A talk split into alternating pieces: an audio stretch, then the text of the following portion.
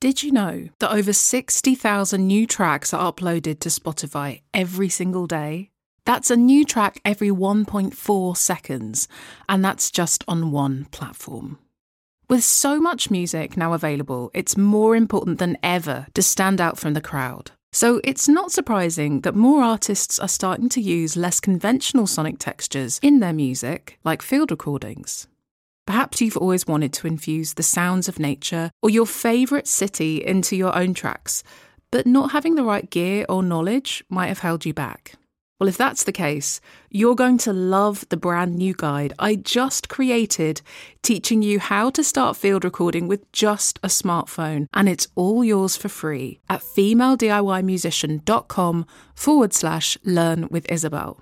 Yep, you really do just need a humble smartphone and some minimal extra gear that doesn't have to break the bank to get started with field recording. And I've laid it all out in this handy five point checklist. So download it for free at femalediymusician.com forward slash learn with Isabel and elevate your music to the next level. Hey, knob twiddlers. I'm thrilled to share that season three of the Girls Twiddling Knobs podcast is sponsored by the lovely folks at iZotope. Now, iZotope design award winning audio plugins, and I'm actually using some of the fabulous tools inside their RX9 software to get my voice sounding crystal clear inside today's episode. And when you use the code GIRLSPOD10, you'll get 10% off any plugin purchase on their site, excluding subscriptions, and a whole free month of their amazing Music Production Suite Pro instead of the standard seven day trial. Just go to izotope.com forward slash girlspod to find out more. Have you ever gone into a studio only to feel intimidated and excluded by your lack of technical jargon or knowledge of the recording process, coupled with a lack of female representation in the room? This experience can further imposter syndrome because you convince yourself that just because you don't know a few terms or all the stages of the recording process, it must mean that you don't know what you're talking about at all, even when it comes to your musical opinions and ideas. This is, of course, not the case, but when you learn more about recording and production, you start to understand the stages of the process and it becomes far less mysterious and much more familiar. In fact, it normalizes the process, and you start to see that it's actually less complicated and less intimidating than you may have been led to believe, and that you too, in fact, have the capabilities to harness that process for yourself. Hello, and welcome to Girls Twiddling Knobs. My name's Isabel, and over the last decade, my self produced and self released music has amassed over 25 million Spotify streams. I also have a PhD in sonic arts, but I wasn't always this confident with music tech. In fact, I still hear those self doubt gremlins in my head from time to time. I started this podcast to help more female identifying musicians start recording and producing their music and learn from other women making music with technology. If that's your cup of tea, then you're in the right place, my friend. Let's dive in.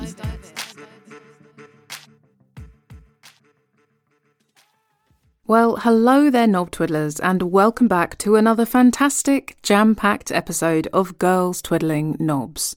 Now, this week we're going to be talking about something that I'm sure many of you can relate to. This pesky little phenomenon can put the brakes on even the most inspired plans and leave the most accomplished and talented of us totally doubting our abilities.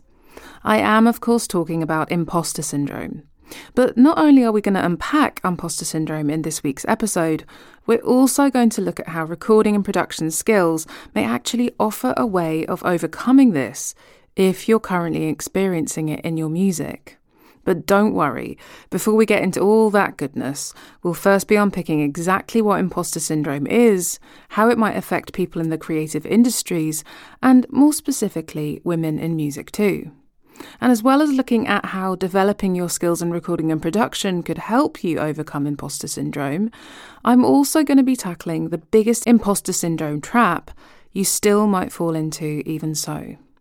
Once you become more aware of what this trap is and what you can do to avoid it, you're more likely to be able to utilize all the incredible opportunities that recording and production skills will give you and the massive confidence boost you'll get as a result. I cannot wait to dive into all things imposter syndrome with you, dear listener. So let's get started. So let's first unpack imposter syndrome. Now, this concept was developed by psychologists Pauline Rose Clance and Suzanne Imes inside their study on high achieving women in 1978, and the initial term they coined was the imposter phenomenon. They found that despite outstanding academic and professional accomplishments, women who experience the imposter phenomenon persist in believing that they are really not bright and have fooled anyone who thinks otherwise. If you're interested in reading more about that study and their research, check out the links in the show notes with this episode. And in today's terms, imposter syndrome is loosely defined as doubting your abilities and feeling like a fraud, and it has now become a widely embraced term regularly discussed across both social and mainstream media too. Ironically, it disproportionately affects high achieving people who find it difficult to accept their accomplishments. It's also important to acknowledge that bias and exclusion can exacerbate feelings of self doubt. For example, if you belong to a minority or experience stigma in any way, you're statistically more likely to experience imposter syndrome. In the context of music production, many women are given the message, either implicitly or explicitly, that they do not belong in what is often still a white cis male dominated space. It's worth noting that a lot of the discourse around imposter syndrome focuses on the internal experience of those going through it. But undoubtedly, it is influenced by external factors, and therefore, it's important to question if imposter syndrome can, in fact, arise as a result of being the only or one of a few women in an environment such as music technology. And furthermore, does not seeing yourself reflected in modern media and wider society, such as seeing many other women in music production, contribute to imposter syndrome too? These are questions we'll try to answer inside this episode. So, how does imposter syndrome manifest for many women in music? Well, making music or doing anything artistic is highly subjective and is also, though, often outwardly scrutinised. For example, people may tell you that they love your music or think that you're an amazing artist, but you may still not have a record deal or millions of Spotify streams or be making a full time living out of your music. These seemingly mismatched realities can lead many musicians, including women, to doubt their validity. For female musicians experiencing imposter syndrome, they may believe they were just lucky when receiving positive feedback on their work and that their music isn't actually that great. Imposter syndrome might also mean that female musicians underestimate their judgments and opinions and therefore hand over a disproportionate amount of the decision making and control within their music and career to other people. And it can also mean that when women receive ill thought through advice or unconstructive feedback, it's hard to see this with perspective and keep moving forward with your own path. In short, this experience of imposter syndrome can mean you may be feeling a lack of trust that you know what's best for you and your music. And I see this so often with the female students that I teach recording and production to, not least inside of my own online course, Home Recording Academy. Many students start their journey in recording and production with me having been told very black and white narratives about who they can and can't be and what they can and can't do. It's often their imposter syndrome that has led these incredibly talented and often high achieving musicians to believe this rhetoric and even hand over much of the creative process to other people. But more widely, it is believed that imposter syndrome affects around 87% of people working within the creative industries and can arise in many different career stages and for many different reasons. Some of the triggers of imposter syndrome for women in music can include moving between genres, but not feeling at home in any of them, job interviews and pitches for creative work, and self identifying as a musician, especially if music is not your primary source of income. So let's now look at some examples of where imposter syndrome has affected real women in music from a variety of genres. UK DJ Sherelle has said that even being one of the most in demand upcoming DJs on the planet doesn't make her immune to imposter syndrome. In the early stages of her career, she found it difficult to get involved in conversations with other DJs and producers for fear of being exposed as an imposter. In an interview in Mixmag, she says, I've experienced extreme imposter syndrome, especially in the early days when everything was kicking off. I remember being at a dinner with Midland, Jane Fitz, and Galcher Lustwerk, and the organisers of Concrete in Paris. If my girlfriend hadn't been with me, I think I would have stayed silent the whole time. It's important to notice in Sherelle's account that imposter syndrome has affected if she even participates in a conversation. Later in the interview, she also makes some interesting links between her level of imposter syndrome and how well she's taking care of her body, including how much she's sleeping. Definitely something to think about. Rising star Ashley Nicole Casey created her alter ego Ashnikko to help her deal with imposter syndrome, saying, I've taken elements of my personality and blown them up entirely, exaggerating them because it helps me to have this powerful character I can come to when I need a confidence boost.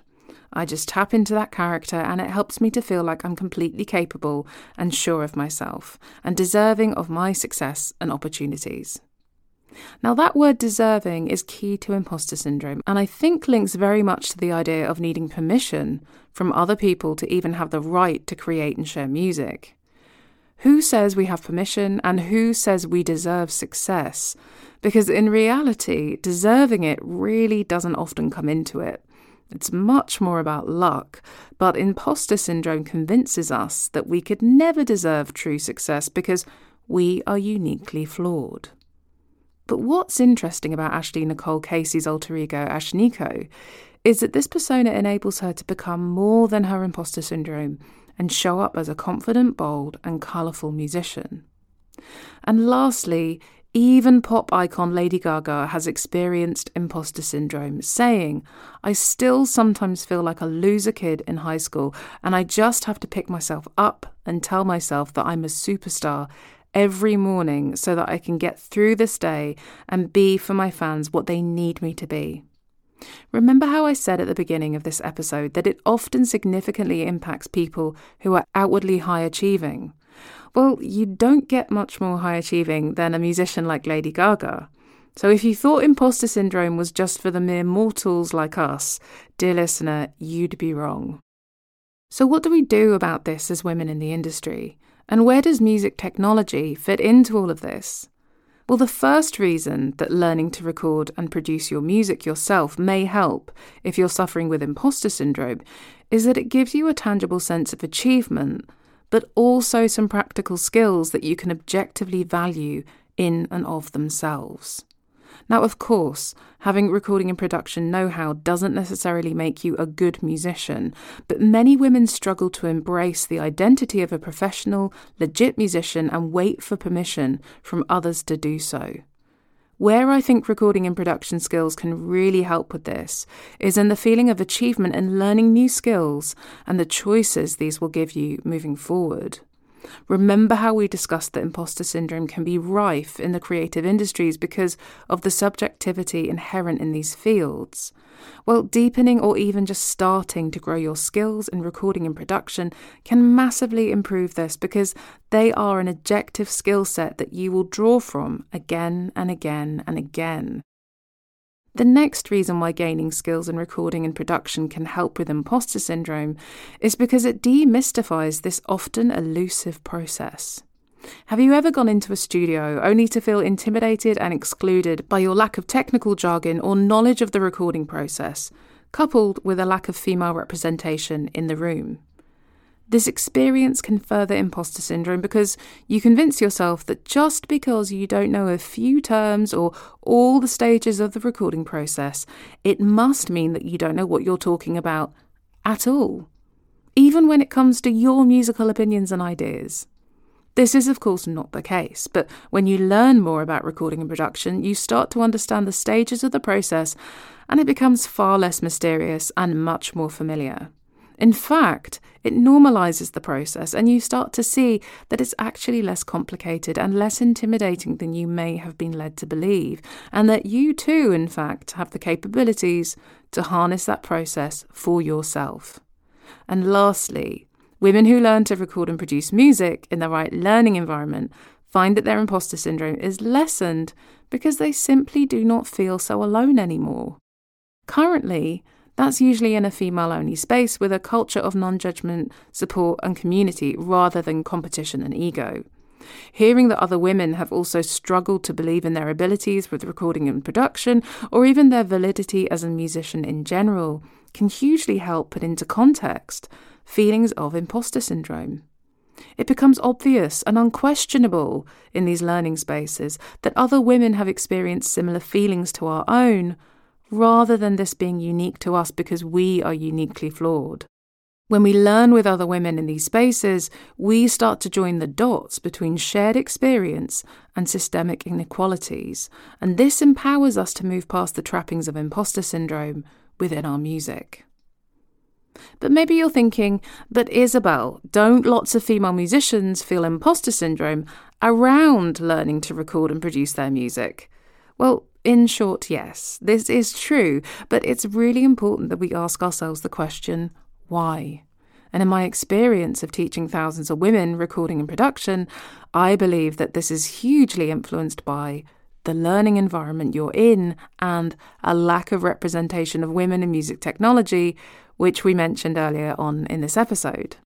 There's some really strong research now that shows that when women learn in female only environments, they make far better progress when it comes to music technology, and this is not least because of a sense of not feeling judged or othered. Learning environments such as these mean that imposter syndrome is less likely to tamper with a female musician's confidence getting started with recording and production. Coupling this with the fact that less women and gender minorities are visible in music production and technology, it's easy to see why many female musicians might feel disproportionately underconfident when it comes to their own skills and expertise in recording and production. But we can change, at the very least, the learning environments that women have access to, and this is clearly a major focus of my work. And the good news is that there are more women coming up through the ranks in music technology, and hopefully, this will reduce the effects of imposter syndrome for women overall. And I'm also not claiming that recording and production skills alone will eliminate imposter syndrome. Clearly, there can be complex contributing factors at work, and no two musicians are ever the same. And it's also really important to acknowledge that while imposter syndrome may get better as a result of developing recording and production skills, it may never go away entirely. As I said before, where, how, and with whom you learn to record music is key to how much you might experience imposter syndrome, and I still experience it with regards to my own abilities and expertise too. But I definitely experience it far less than if I hadn't learnt the skills I now have, met all the wonderful women I now know, and learnt from some incredible mentors in music technology over the years. I have absolutely no doubt that having these skills in recording and production has not only given me more creative control and confidence as a musician in general, but has also lessened the imposter syndrome that I feel even to this day. And if you still have any doubt whatsoever about the role recording and production still plays in helping you and other women in music overcome imposter syndrome, head over to the Home Recording Academy testimonials page to read and watch my students' multiple stories of transformation and empowerment. Their stories show just how powerful recording and production skills are in not only opening up new and exciting opportunities in your music, but also transforming your confidence and self worth as a musician. And the final thing I'll say on the topic is please don't fall into the trap of thinking that just learning recording and production skills from anyone and anywhere is going to help you feel more confident as a woman in music. Don't get me wrong, I absolutely believe that these skills will do that, but where, how, and with whom you learn makes a massive, massive difference. So, do your research, make sure that the space you choose to learn in gives you the supportive, community focused, and non judgmental space that is going to enable you to embrace these skills. Whether it be a YouTube channel, online course, or more formal education program, this is crucial to you letting go of imposter syndrome that may have held you back so far in your music. When you find that place, boy, am I excited to see what happens for you and your music, dear listener. Phew, we have covered so much today, and if you're currently experiencing imposter syndrome, I really hope this episode has shown you that you are not alone. There are ways to, at the very least, improve imposter syndrome or even live without it as a musician. And there's no doubt that musicians of all persuasions, genders, backgrounds, and identities may deal with imposter syndrome at some point in their career. But if you find yourself in a minority or a stigmatized group, such as women in music technology, you are more likely to experience imposter syndrome. I believe I have convincingly made the case for how important having recording and production skills can be in improving your sense of musical validity and confidence, but also a sense of empowerment and agency as a woman in music. All of this contributes to being able to move beyond the trappings of imposter syndrome, show up as the musician that you truly are, and not let self doubt or lack of confidence significantly hinder where you can take your music. I myself have experienced imposter syndrome throughout my career, and music technology is no exception. Even though I have a PhD from a prestigious university department, have self produced music with huge commercial success, and have taught thousands of women from all over the world how to record their music from home, I still sometimes doubt myself simply for not knowing everything there is to know. Now, this is an impossible task I will never achieve, I'm sure you'll agree, dear listener. But I now catch myself when these thoughts come up, and I realise that it's actually my imposter syndrome talking. In reality, there will always be more that you can learn and more you can improve upon with recording and production, and as a musician in general. The more my confidence has grown, the more I've been able to see imposter syndrome with more objectivity. And the more I realise this, the more grateful I am that I'll never reach the finish line when it comes to my music tech learning journey and all the possibilities it gives to my creative self expression. So embrace those possibilities, dear listener. Embrace that learning journey and embrace the experimentation that will always include mistakes and flaws and beautiful creations. And that brings us to the end of another episode, Knob Twiddlers. But don't worry because I'm back next week with a brand new dose of feminist music tech goodness just for you. So if you're not already subscribed to the podcast, hit subscribe wherever you're listening now so you don't miss it in your ears. But till then, take care and I'll catch you here soon.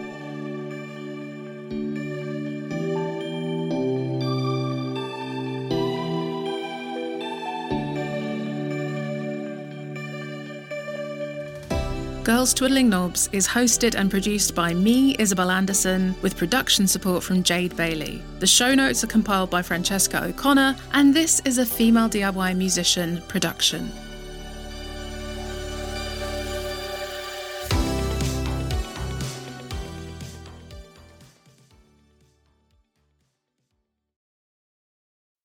So, how do you like that episode, dear listener? If you loved it, and you know someone else who would love it too, be a good friend and share it with them. Go on, spread the girls twiddling knobs love.